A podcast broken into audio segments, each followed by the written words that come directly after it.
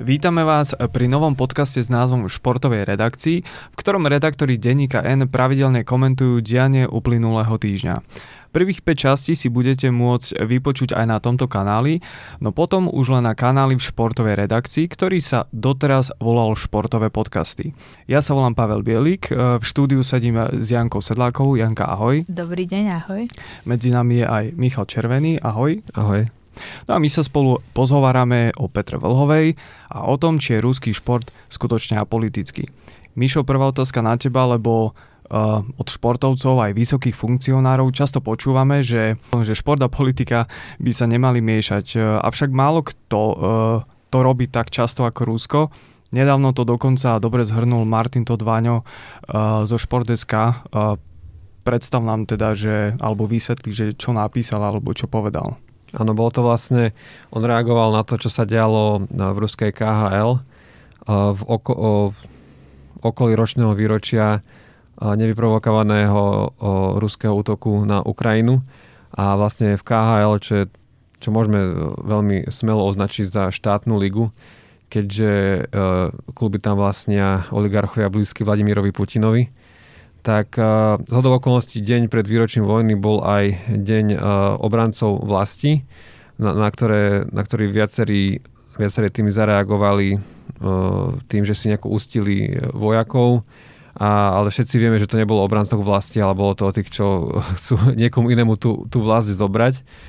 A týkalo sa teda aj slovenských hokejistov. A to vlastne Maťo v tom statuse na Twitteri zhrnul.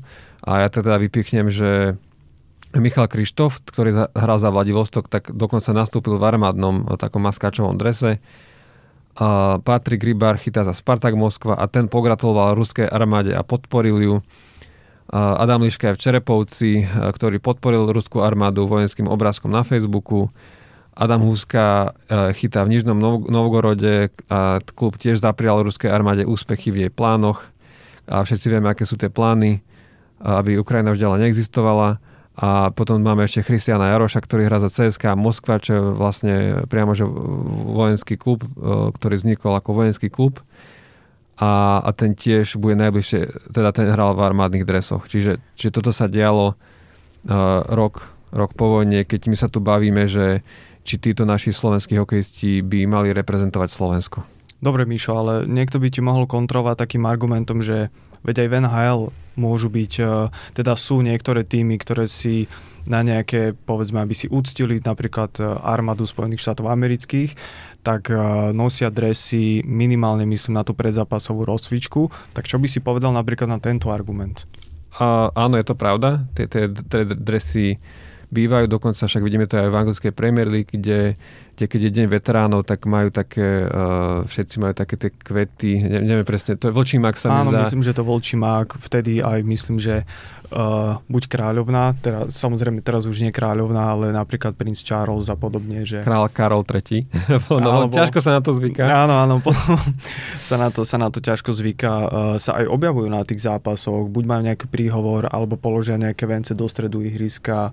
Myslím, že je tam aj buď nejaká minúta ticha, alebo sa, sa hraje nejaká hymna a podobne. Áno, to, áno ale táto premiéra bola odbočka. Ale hej, je to uctievanie si veteránov, ale v tomto prípade ide uctievanie si vojnových agresorov, ktorí momentálne inú krajinu chcú pripraviť o územie. A idem späť k tomu porovnaniu s NHL. Myslím si, že je veľmi... Uh, ako na prvý pohľad vyzerá presne. Ale keď si už len povieme, že aký rozdiel medzi NHL a KHL, tak NHL je súťaž s veľmi dlhodobou tradíciou, ktorá vznikla úplne od spodu, že tie samotné kluby si vytvorili ligu, eh, poznáme ten, ten Original Six, čo je 6 základných klubov, ktorá sa po, po, postupne rozrastla za 100 rokov až na súčasných 30 klubov. Liga je súkromná, vlastne ju uh, tie, tie, tie kluby, ktoré si ju aj, aj spravujú.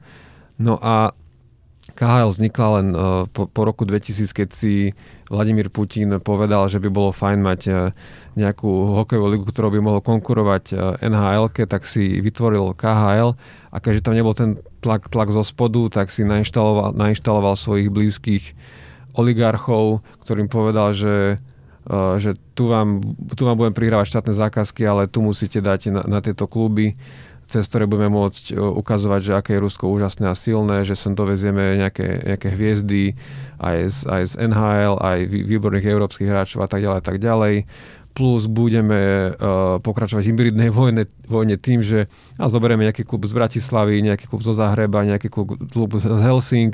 A ten klub z Helsing uh, kúpiš ty, Gennady, Timčenko, aj, aj, aj s, s Rotenbergovcami, vás pozná vlastne z Petrohradu, tak vy toto kúpte a, a dovete ten klub uh, do KHL. Oni kúpili rovno aj celú Hartwall arenu, doteraz je tam nevyriešené. Čiže, tá, čiže toto porovnanie NHL KHL už na tomto vidno, že, že je úplne cestné a že, že, že tá priama prepojenosť politiky, čiže ak, ak sa aj konala, ak aj niekto považuje uh, vojnu v Iraku alebo ju porovnáva s, s tou vojnou proti Ukrajine, ja tu nebudem toto nejako analyzovať uh, zahranično-politicky, ale keby aj tá vojna bola rovnako zlá, ako je teraz tá vojna proti Ukrajine, tak tá liga je úplne niečo iné.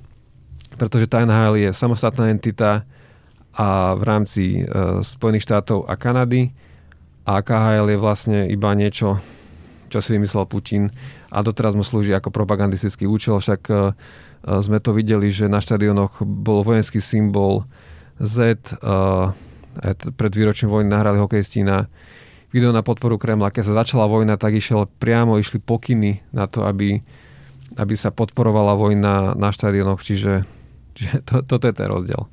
Áno, ešte, ešte by som dodal, že k tej nhl to je tiež dobrý dôvod, že je súkromná, že, že reálne s tým Spojené štáty americké ako také uh, nemôžu veľmi čo robiť, aj preto majú toľko Rusov vlastne v NHL. Je, je veľmi ťažké nejako ako keby e, na rovinu povedať, že už tu nemôžu byť títo Rusi, musia všetci Rusi domov a tak ďalej, pretože je to proste nejaká nezávislá je to nejaká nezávislá e, komerčná, teda e, respektíve spoločnosť, súkromná spoločnosť, tak, e, tak je ťažké do toho takto zasiahnuť.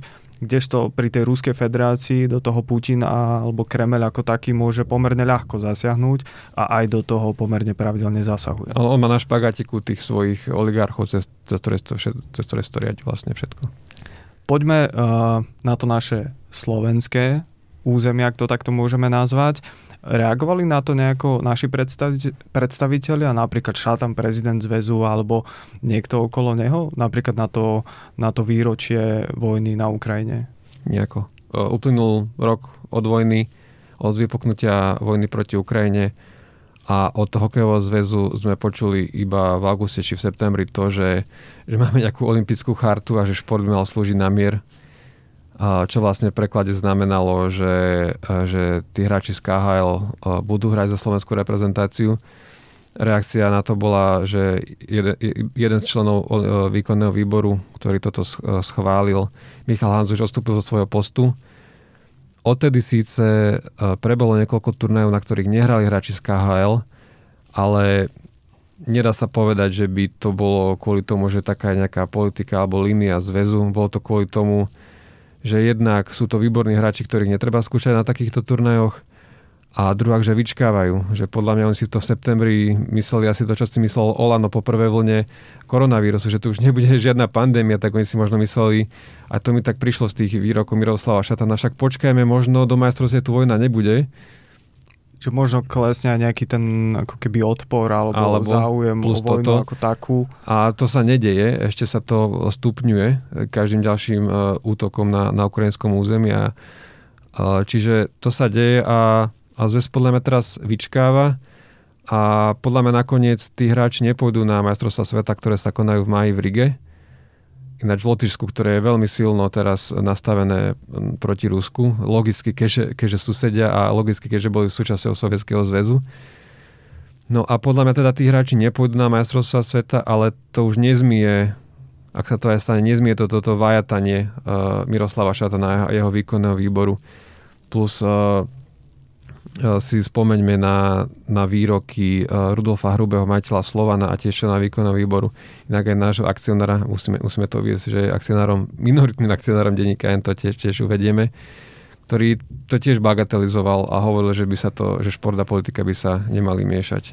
Čiže také je to, že z tých kompetentných, ktorí by na to mali zareagovať, sme úplne na opačnej strane ako Česko, Fínsko či, či iné, iné štáty. Skôr sme na tej strane USA a Kanady, ktoré na to nejako nereagovali, ale oni majú na majstrovstvách vo svojom týme jedného maximálne dvoch hráčov z KHL a majstrovstva sveta pre ich krajiny nie sú tak významné, ako sú pre nás. No dobre, ale predsa len sa hovorilo o prípadnej účasti ruských a bieloruských športovcov. Dokonca môžeme spomenúť e, jedno zaujímavé meno, Dušan Galis, bývalý e, slovenský úspešný, úspešný tréner, dnes, e, dnes poslanec. No a on sa totiž to objavil na, na smeráckej tlačovke, tak Janka, povedz nám, o čo teda išlo. Takže poslanci Smeru si spravili pred olympijským výborom slovenským tlačovú konferenciu, kde vlastne bol aj pán Galis. Takým hlavným hovorcom tohto bol poslanec Smeru Richard Takáč, on tak v podstate sa najviac vyjadroval. Nevieme teda presne, to je na tomto zaujímavé, že nevieme presne, kto je tých 43 poslancov, ktorí to podporili. Túto výzvu teda predpokladáme, že by tam mali byť poslanci Smeru podpísaní zrejme všetci alebo drvivá väčšina. Ich je 27 v klube, ale nepodarilo sa mi teda úplne zistiť, že kto všetko. Písala som aj hovorcovi Smeru, ktorý sa vlastne vyjadril, že oveľa podstatnejší je text tej výzvy, ktorou vlastne vyzývajú Olympijský výbor, aby v mene Slovenska vlastne pred Medzinárodným olympijským výborom bol za tú možnosť štartu ruských a bieloruských športovcov na Olympiáde. No a vlastne tých 43 poslancov nevieme presne, kto sú to, ktorí sa pod to podpísali. Vieme teda, že by tam zrejme mali byť nejakí z extrémistických strán a hovorí sa aj o niekoľkých poslancoch hlasu, asi dvoch, ale nevieme mená lebo teda nepodarilo sa mi to získať. Hovorca Smeru mi povedal, že dôležitejší je text tej výzvy, ktorú mi poslal a že u seba nemá vlastne tie mená a nevieme teda povedať, ale zaujímavé na tom je, že oficiálne stanovisko hlasu, ktorý som teda kontaktovala v tejto súvislosti, bol opačný, že podľa neho by teda odmietajú ako vnútropolitické zneužívanie tejto témy a že si myslia, že na majstro alebo na olympiáde, že by mali hrať len také týmy, ktoré vlastne krajiny, ktorých nepodporujú vojnu alebo nevedú vojnu. Takže v tomto vlastne ako keby sa odkláňali smera hlas napriek tomu, že teda sa hovorí o tom, e, že tam boli nejakí podpísaní aj poslanci hlasu, ale nevieme teda naozaj povedať ani o koho ide, ani či boli dvaja, traja alebo koľký boli. Tak som sa ešte mohol pristaviť pri tej tlačovke pred olympijským e, výborom, tak e, smeráci tam postavili aj Dušana Galisa, čím si asi chceli získať nejakú väčšiu legitimitu tej tlačovej konferencie, pretože Dušan Galis objektívne je legenda slovenského športu. Je to bývalý vynikajúci tréner Slovana, dokonca aj Trnavy, čo je veľmi zaujímavé, ale o tom inokedy. A, a aj, aj slovenské reprezentácie, e, s ktorou sa dostal až do baráže o postup na majstrovstvá sveta. E, s Portugalskom sme doma remizovali 1-1, keď tam hral za ne Cristiano Ronaldo, si to pamätám, bol to môj prvý zápas v Bratislave. To si ja vôbec nepamätám no, už. Výborný tréner, ukázalo sa to aj v Slovane potom neskôr. No ale odkedy vstúpil do politiky, tak uh, sa z legendy, ja som to napísal, že sa z, že, že mohol vstúpiť do histórie ako víťaz, ale odísť ako porazený, pretože on sa stal uh, kandidoval za smer, stal sa poslancom a bol aj uh, vládnym spolnomocnencom pre šport a mládež. A doteraz môžeme sa pozrieť na to jeho pôsobenie tak, že napísal to aj Transparency International Slovensko, že vlastne vtedy, keď on bol tým vládnym spolnomocnencom, tak sa rozdávali tie ihriska po Slovensku, tzv. Ficové ihriska, No a išli teda hlavne uh, poslancom Smeru, čiže pod týmto je podpísaný Galis a, a teraz pod týmto, že, že stojí, stojí, na tlačovke, ktorá obhajuje to, že na Olympiade by mali byť Rusi a Bielorusi. Ja som teda v tejto súvislosti e, niekoľko dní sa teda snažila zistiť nejaké stanoviska tých jednotlivých strán. Oslovila som teda viac menej všetky relevantné strany. E, A zaujímavé na tom bolo, že teda ako som kontaktovala v tejto súvislosti aj Smer, tak napokon sa mi teda podarilo dostať sa k tomu stanovisku, teda tomu, čo vlastne adresovali Olympijskému výboru. A mala som tam aj nejaké rozhovory s predstaviteľmi Smeru.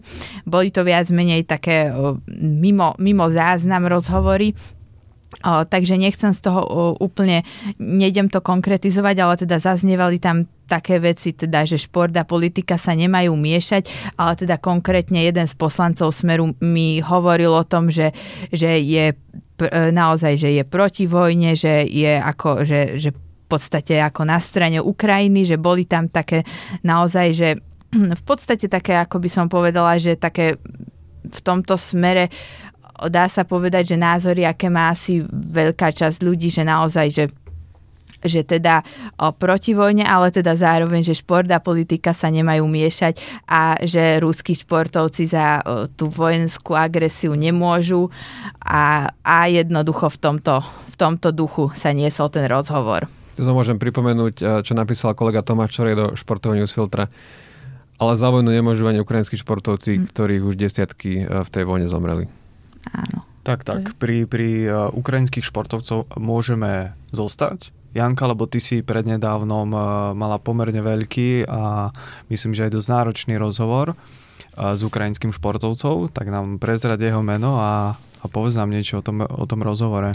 Áno, ja som teda hovorila s o, ukrajinským, bývalým ukrajinským tenistom Serhiom Stachovským. O, on teda žil na Slovensku, hovorí aj dobre po slovensky, čiže vlastne to bol rozhovor vedený v Slovenčine, ale teda momentálne on bojuje vlastne, pridal sa k ukrajinskej armáde. Bol to veľmi silný rozhovor. Musím naozaj povedať, že boli momenty, keď som si keď som naozaj nevedela, ako keď mi opisoval vlastne, čo videl v Buči, ale nie len v Buči, ako tam videl naozaj, že mŕtve tela znásilnených žien, ako tam ho, opisoval mi jednu bytovku, kde vlastne boli také ako keby dva bloky. Jeden z tých blokov bol akože relatívne na tom lepšie, aj keď to znie šialene, že vlastne tam stáli vlastne tí Rusi vonku a ľudia nemohli z tej bytovky vychádzať. Mohli vojsť e, možno raz za, za deň na pár minút si mohli nabrať vodu podstate ich takto držali uväznených vo vlastných obydliach, ale vlastne nič sa im nedialo ako keby tým, tým ľuďom, že nezabíjali ich tam. A potom bola pár metrov ďalej ďalšia bytovka, kde videl že, že prišli, prvý deň po, za, vystrelali všetkých mužov, ktorí tam boli, ženy znásilnili, potom ich aj zabili a ešte vykradli všetky tie byty. Takže vlastne opisoval mi takéto hrôzy a vlastne ja som ja som nevedela ako keby ako vlastne na to zareagovať, že som nebola ani na to úplne možno, že pripravená, že človek, ktorý toto videl, mi začne toto hovoriť. Čiže bol to veľmi naozaj náročný rozhovor. Uh, a ja to tak o, občas aj hovorím, že keď niekto tak relativizuje presne tieto veci, že á, že tí rúskí športovci, o, tak naozaj by som mu, tak by som povedala, že dopriala takýto rozhovor s niekým, ako je Serhii Stachovský, ktorý to všetko videl a vlastne to opisoval. A keď tam padne otázka na to, že či on napríklad by bol za štart ruských a bieloruských športovcov na Olympiáde, alebo napríklad aj e, v rámci tenisu teda môžu súťažiť, ale pod neutrálnou vlajkou a tam vlastne na Wimbledone bola jediná výnimka, že Wimbledon sa sám rozhodol, že ich, uh, že ich nepustí teda na turnaj a on bol jednoznačným zástancom toho, že je to teda dobré riešenie, tak to isté hovorí aj v prípade Olympiády. Uh, hovorí, že on nevidel, že by nejako nejakí ruskí športovci sa naozaj že postavili proti tej vojne, že, že ich bolo veľmi málo, že on mal aj mnohé rozhovory s ruskými tenistami, že on sa s mnohými sa aj, aj poznal z okruhu, aj možno boli kamaráti a že oni mu povedali v súkromných rozhovoroch, že ja som proti tej vojne, ja to akože neschvalujem, ale že nikdy nepočul, že by niekto z tých športovcov to povedal aj verejne a že to bol pre ňoho moment, že on povedal, že áno, oni z toho majú možno dobrý pocit, že veď som ho podporil, veď som mu povedal, že ja nie som taký, že by som podporoval tú vojnu, ale že oni z toho nemajú mať prečo dobrý pocit, že oni sú športovci, oni sú v tej krajine populárni, oni by mohli niečo povedať, majú na to platformy, majú teoreticky aj prostriedky napríklad od istej krajiny, lebo treba objektívne povedať, že asi to nie je úplne bezpečné v Rusku povedať o tom, že niekto že je proti tomu režimu, proti tej vojne a ostať v tej krajine, ale sú to ľudia, ktorí často žijú v západných krajinách, do Ruska možno chodia len niekedy a mali by prostriedky na to odísť a nebáť sa vlastne o svoju fyzickú bezpečnosť a že napriek tomu oni to jednoducho nič nepovedia na to a že vlastne on povedal, že tak prečo by ako mali ako ísť na Olympiádu, že tam on vidí dve kategórie športovcov e, ruských. Tí, ktorí vojnu schvalujú, niektorí aj veľmi otvorene, to nebolo priamo o tenistoch, to skôr tak všeobecne, e, lebo naozaj boli veď aj také prípady, že že rúsky športovec vyšiel s tým zetkom, s ktorým teda e, chodia na Ukrajinu vraždiť. A, takže ale to sa netýkalo priamo tenisu, ale boli také prípady, že teda jedni sú títo a druhí sú takí, ktorí síce vojnu nepodporujú, ale boja sa proti nej čokoľvek verejne povedať. A že prečo by mali ísť na Olympiádu, že že, aké, že oni nemajú mať prečo z toho dobrý pocit, že oni niekde v súkromí povedia, že sú proti vojne.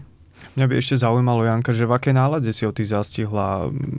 Ako, ako to vlastne on ako človek, ktorý je priamo tam už, už pomerne dlhý čas, uh, vníma tie veci okolo seba? Cítila si z toho skôr taký že silný negativizmus, alebo je tam stále tá, tá viera a nádej, že, že to všetko môže ešte ako tak dobre dopadnúť? No, on eh, hovorí sám o sebe, že sa za ten rok ako keby istým spôsobom zradikalizoval, ale nechcem to v tomto prípade brať ako niečo negatívne, že v tom zmysle, že začal viac možno naozaj nahliadať na to, že nie, že on takéto žiadne polovičné podporenie a potichu, že to neberie. Že v tomto smere teda on hovoril, že toto sa u ňoho ako keby zmenilo za ten rok vojny ale zastihla som ho v takej nálade, že vlastne on je priamo pomáha, alebo teda priamo on je súčasťou ukrajinskej armády. On aj hovoril, že spočiatku váhal, lebo po troch mesiacoch vojny prvé tri mesiace boli také, že kto vedel, kto mohol, kto chcel, pomáhal. Ale potom mu povedali, že buď teda sa stane naozaj, že vojakom, že sa pripojí k vojsku a bude tak do konca vojny, alebo, alebo ide do civilu a tým pádom vzdáva aj zbraň. No a on teda spočiatku váhal, ale napokon, že videl tie zverstva, ktoré robia Rusi a že sa rozhodol, že on jednoducho sa pripojí k tej ukrajinskej armáde a tým pádom aj naozaj, že som ho v podstate zastihla ako človeka, ktorý priamo bol v podstate v tých dňoch ako keby aj bojoval alebo bol na boisku. A ešte taká zaujímavá vec, že počas toho rozhovoru, ešte sme sa o tom aj chvíľu predtým rozprávali, že ako to je, že keď začnú vlastne tie sirény, že teda nejaký poplach, že niečo sa deje. A počas toho rozhovoru presne začali tie sirény a že on ako keby skonštatoval, že no máme tu sirény a chvíľu teda som aj počula ich tam naozaj a potom normálne pokračoval ďalej, hovoril. A to aj vlastne hovoril, že tí ľudia, že už často, že už tak, tak je toho veľa a tak často to zažívajú, že často keď sú napríklad v byte, tak si povedia, že aká je šanca, že práve do mňa e, jednoducho ako teraz trafia, že tak už mnohí ako keby že niekedy to aj, a že sa to dá aj na druhej strane pochopiť, že už sú z toho ľudia veľmi naozaj, že unavení a že preto už aj možno inak vnímajú tie sirény, ako vnímali ich pred rokom. Samozrejme. Ty si, Anka, hovorila aj o tom, že, že je taký trochu radikálnejší, že nechce takúto polovičnú podporu, že buď skrátka alebo. Tak poďme napríklad k športovcom alebo športovkyniam, o ktorých e, Stachovský hovorí v tom pozitívnom zmysle, že treba podporujú dlhodobo Ukrajinu a sú takým tým pozitívnym príkladom aj pre tú širokú športovú, ale aj nešportovú verejnosť. Áno, on, ja som sa ho pýtala na Igu Šviontekovú, ženskú svetovú jednotku, ktorá nosí ukrajinskú stužku. Ona ešte dokonca mala takú peknú iniciatívu na začiatku vojny, že ona aj dokonca ponúkala aj iným hráčkam e, tie ukrajinské stužky, že kto chce sa môže pridať. Mnoho hráčok to nosilo a potom to aj možno prestali nosiť, e, že už e, to ako keby odznelo ten prvotný šok z tej vojny, ale Iga Švionteková tak hráva stále. Napríklad po víťazstve na Roland Garo minulý rok dokonca spomenula Ukrajinu, že teda že ju podporuje a počas toho slávnostného príhovoru a ju teda, že veľmi vyzdvihol aj dovnútra, že ona veľmi aj pomáha organizovať zbierky a využíva naozaj všetku tú svoju popularitu a že dokonca ju vníma, že v Polsku, ktoré je teda, treba povedať, že veľmi silno proukrajinské, takže aj ona je ako keby takou ambasádorkou v tej svojej krajine, že naozaj, že tí Poliaci ju tak aj vnímajú, že ona je taká naozaj, že že tak ako keby tu vedie tam tú polskú podporu z tých radov tých športovcov, takže o nej hovoril naozaj vo veľmi pozitívnom zmysle. A naopak hovoril veľmi také veci o Novakovi Djokovičovi, ktorý na začiatku vojny mu napísal správu, ktorú Stachovský zverejnil po dohode s Djokovičom, kde sa pýtal na to, že ako by mohol pomôcť uh, vlastne Ukrajine, že poslať hneď nejaké peniaze alebo nejakú inú pomoc. A že vlastne ale potom sa udiali také veci, že napríklad Djokovič sa nevyslovil proti zákazu o, športovcov z Ruska a Bieloruska na Wimbledone a celkové o, jeho postoje boli možno také viac nejasné aj a samotné Srbsko je dosť proruská krajina. Povedal, že radšej sa s Djokovičom od tej chvíle nekontaktoval že nechce ako keby si na ňo úplne pokaziť ten názor, alebo že, že radšej to nechá takto, lebo že mal veľmi zlé skúsenosti so, so srbskými športovcami, ani nie s ruskými alebo bieloruskými, ale so srbskými, s Jankom Typsarevičom a Viktorom Trojckým, ktorí, ktorí vlastne išli na exibičný zápas do Petrohradu v čase vojny, aj s nejakými ruskými, ale boli tam z rôznych krajín, žiaľ teda tenisti, ale teda oni boli zo Srbska a oni, že boli kamaráti, e, poznajú sa 20 rokov a on im napísal Stachovský, že ho to sklamalo. A oni naozaj reagovali veľmi vulgárne, mu vynadali, zaplietli do toho ešte v podstate aj takým tým nechutným spôsobom tam aj jeho e, Stachovského rodinu pospomínali a vlastne zmieňovali tam vojnu v Juhoslávii, že prečo vtedy sa nevyjadroval, ale vlastne Stachovský bol v tej dobe dieťa, tak ako neviem, či sa nejaké 13-14 ročné dieťa úplne k takýmto témam bude vyjadrovať a či mal na to nejaké platformy.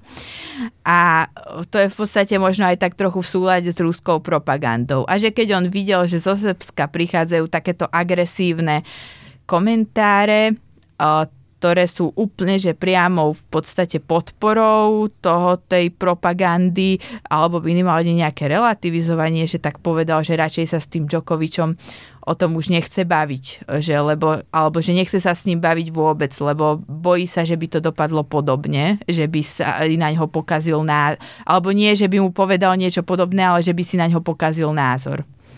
Môžeme ešte k tomu Djokovičovi doplniť, že uh, on, on mi celkovo nepríde, že človek, ktorý by nejako podporoval násilie alebo podobne, že snaží sa byť ako taký, že majster zenu alebo niečo podobné, ale potom vidíme zábery uh, s ľuďmi, ktorí, uh, ktorí sú v Srbsku národní hrdinovia a sú to uh, spieva si mi na svadbe a podobne a pritom sú to ľudia, ktorí sú známi z tých aj z tých najhorších vojnových zločinov, čiže ťažko ťažko uh, o Djokovičovi hovoriť na, iba niečo na základe jeho národnosti, ako, ako možno tu niečo naznačoval Stachovský, ale zároveň uh, je, je tu tá, tá druhá strana mince, že on sa v tom Srbsku reálne stretáva a spieva po svadobách s ľuďmi, ktorí sú ktorí majú za sebou veľmi, veľmi nepeknú vojnovú minulosť.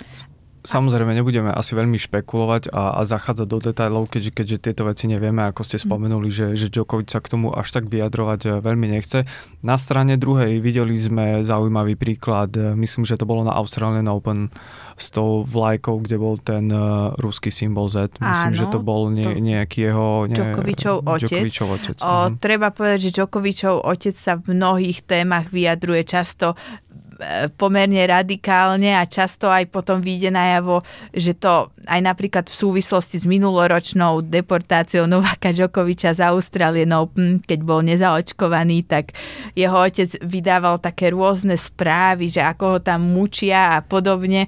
A často sa potom aj ukázalo, že tie veci vlastne on tak ako keby nafúkol a že to úplne tak nebolo, ako to hovorí, čiže v prípade otca Novaka Džokoviča tam treba brať určitú mieru rezervy, ale je treba povedať, že Novak sa voči tomu nikdy nejako neohradzuje voči týmto veciam.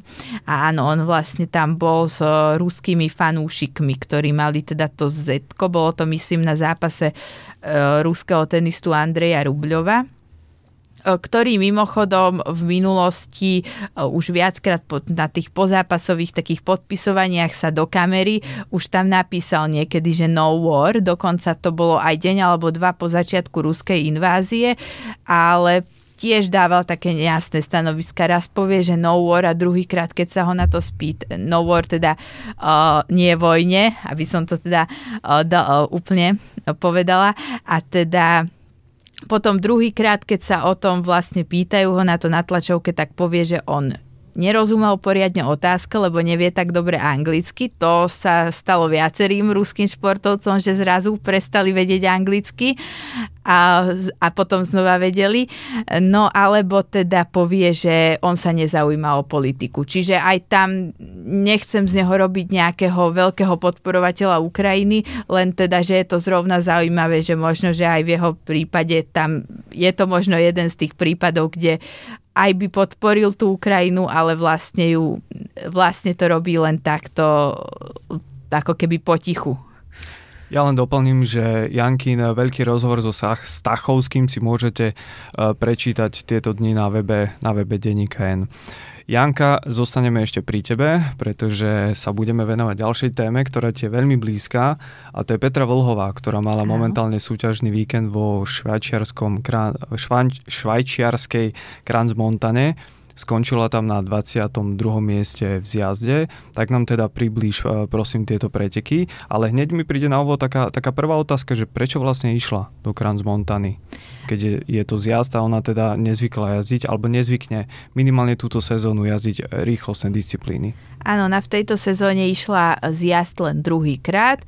Prvýkrát to bolo tiež vo Švajčiarsku v Sankt Morici ešte v decembri a treba povedať, e, že to bolo naozaj veľmi ako keby nie veľmi vydarené vystúpenie.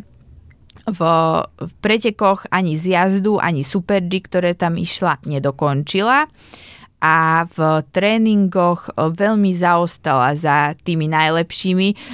Vlastne bodovaná je vždy prvá 30 v rámci pretekov. Tréningov sa to netýka, ale dá to určitý obraz a skončila ďaleko za týmito pozíciami. Bola mimo top 40 a raz bola dokonca 50 v tom druhom tréningu, čiže tam sme videli, že naozaj s tým zjazdom je to v tejto sezóne tak nejde a teraz teda už sa končí sezóna a po majstrovstvách sveta, ak by nešla rýchlostné disciplíny, tak by mala pomerne dosť dlhú ako keby odmlku od toho lyžovania, lebo pred týždňom sa skončili majstrovstva sveta a potom sa ide až 10. 11. E, marca vo švedskom Óre slalom a obrovský slalom, čiže by mala aj jednak pomerne dlhú odmlku a ďalšia vec, že pravdepodobne ak zrejme bude chcieť pokračovať aj v budúcej sezóne, nebude určite chodiť napríklad plný program rýchlostných disciplín, to by nedávalo zmysel, určite bude chcieť na nejaké aspoň ísť. A z tohto pohľadu je to pre ňu dôležité, aby si to natrenovala, lebo nechodí na tie zjazdárske e, lyže, ktoré sú trošku iné, nechodí na ne často. A v podstate, keď by začala nová sezóna na budúci rok, um, tak by bola skoro rok mimo súťaženia v, tejto, v týchto disciplínach. Čiže je to z jej pohľadu aj pochopiteľné. a zároveň po tých majstrovstvách sveta, kde nezískala ani jednu medailu, jej to môže do istej miery aj ako keby pridať sebavedomie, že možno trošku teraz necíti tam na seba taký tlak, lebo reálne tam ona nie je favoritkou, nemá tam nejakú šancu napríklad na umiestnenie v prvej trojici, čiže ten tlak na ňu nie je taký a ak tam vidí zlepšenie, čo zrejme vidí po týchto výsledkoch, tak je to pre ňu v podstate dobrý signál a môže jej to len pomôcť ešte do záveru sezóny. Áno, áno. No ja ťa teraz preruším, ale vlastne ako keby nadviažem, lebo my sme sa ešte začiatkom januára pýtali bývalého lyžiara Ivicu Kostoliča, ktorý bol výborný v slalome, ale keď mal krízové obdobie, tak skúsil niečo inak. Tak nám teda povedz, že čo robil, alebo čo teda urobil a ako to súvisí s Petrou Vlhovou.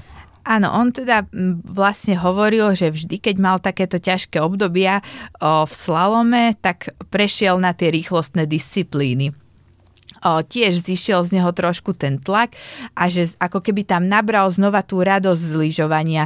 To, čo mu pri tom slalome sa nachádzalo veľmi ťažko, keď mal nejaké horšie výsledky, lebo pri Petre Vlhovej sme naozaj boli zvyknutí, že víťazila v tom slalome, alebo bola možno druhá, tretia. A teraz vidíme, že na majstrovstvách sveta ani nezískala medailu, týka sa to aj obrovského slalomu.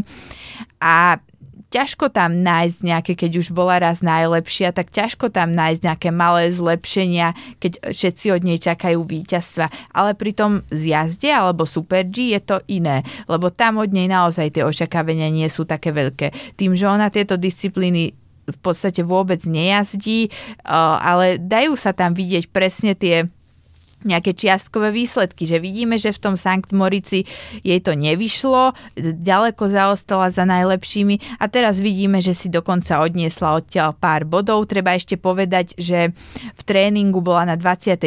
pozícii v zjazde, čo je tiež celkom fajn, teda po, potvrdzuje to ten trend, že sa zlepšuje a ešte je celkom škoda, že sa tam napokon nešlo pre nepriazeň počasia Super G. Myslím si, že tam by mala šancu ešte na lepší výsledok, lebo je to predsa len ako pretekárke technických disciplín ešte bližšie. Čiže ona pôvodne asi plánovala aj Super G, aj zjazd. Áno, pôvodne sa malo ísť v stredisku aj Super G, aj zjazd, ale bol tam veľký problém s hmlou. Bol iba jeden tréning napríklad a mali byť dva. Čiže to už bolo taká, také prvé, že už tam bol problém problém s hmlou a potom vlastne sobotu, nedelu sa malo súťažiť a v sobotu bola taká veľká hmla, že dve hodiny o, lyžiarky čakali, čo sa bude diať a na kopec ich napokon ani nepustili a vlastne zrušili preteky. Tam sa mali zjazd a v nedelu sa malo ísť Super G, ale napokon sa organizátori rozhodli, že tú nedeľu, ktorá inak tiež sa začínalo s oneskorením a už to vyzeralo s hmlou tiež nie veľmi dobre, Dali im tam napokon zjazd a nie Super G. Je to hlavne aj z toho dôvodu, že Super G sa dá trošku ľahšie nahradiť, keďže je to, je to troška kratšia trať a ešte hlavne pri Super G nemusí byť predtým meraný tréning, čo pri zjazde musí byť. Bez toho nemôžu ísť pretekárky, aby nemali možnosť ísť na tréning. Takže z tohto dôvodu sa bude to Super G ľahšie do konca sezóny nahrádzať Čiže v tomto asi sa to dá aj logicky, je to pomerne logické rozhodnutie organizátorov. Ďakujem Janka za tvoje uh, informácie k Petre Velhovej. Uh, Mišo, ešte otázka na teba, taká záverečná. Povedz nám, čo chystáme tento, tento týždeň. Tak naprv čo chystáš ty? Ty ideš uh, cez víkend... Ja sa budeš... chystám na dovolenku. Počkaj, to je nejaká novinka pre mňa, to si si nenahlásil. no viem, že no, cez víkend ideš na najslavnejšie slovenské futbalové derby. Áno, áno, uh, veľmi sa na to teším, veľmi sa na to teším. Uh, bol som naposledy, keď hral Slovan s Trnavou v finále slovenského pohára. Bol to zaujímavý zápas, aj vypetý, čo sa týka tej fanúšikovskej stránky, keďže vieme, že, že dva fanúšikovské tábory uh, sa veľmi nemusia.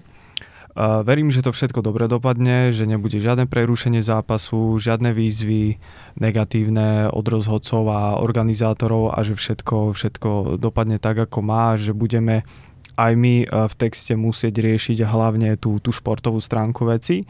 A, takže, takže sa na to teším a, a uvidíme, uvidíme, aké to bude. Ešte chcem k tomu povedať možno jednu, dve vety.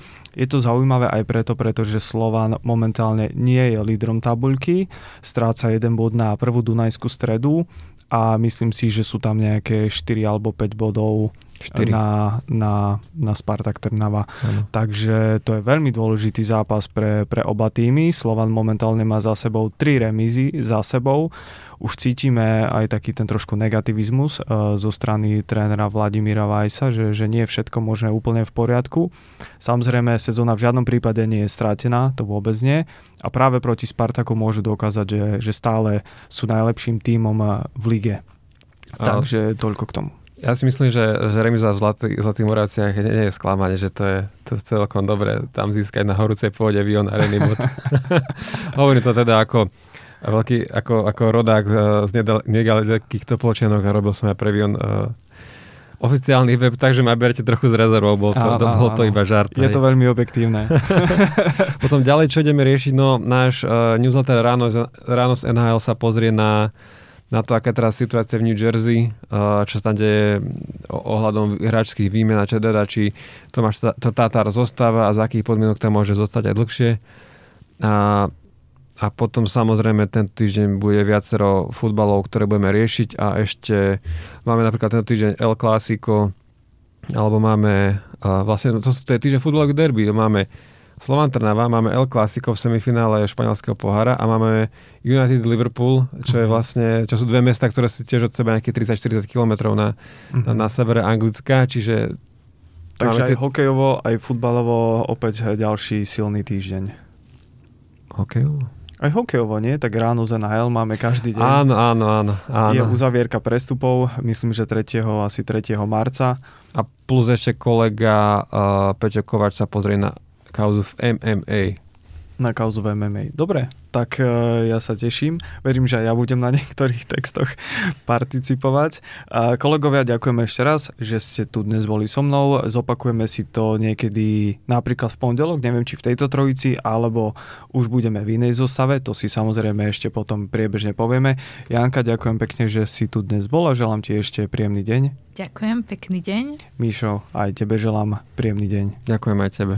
Do počutia. Zase si nepovedal, že ako sa voláš nakoniec. No ja sa volám Pavel Bielik a želám vám pekný deň. Čau.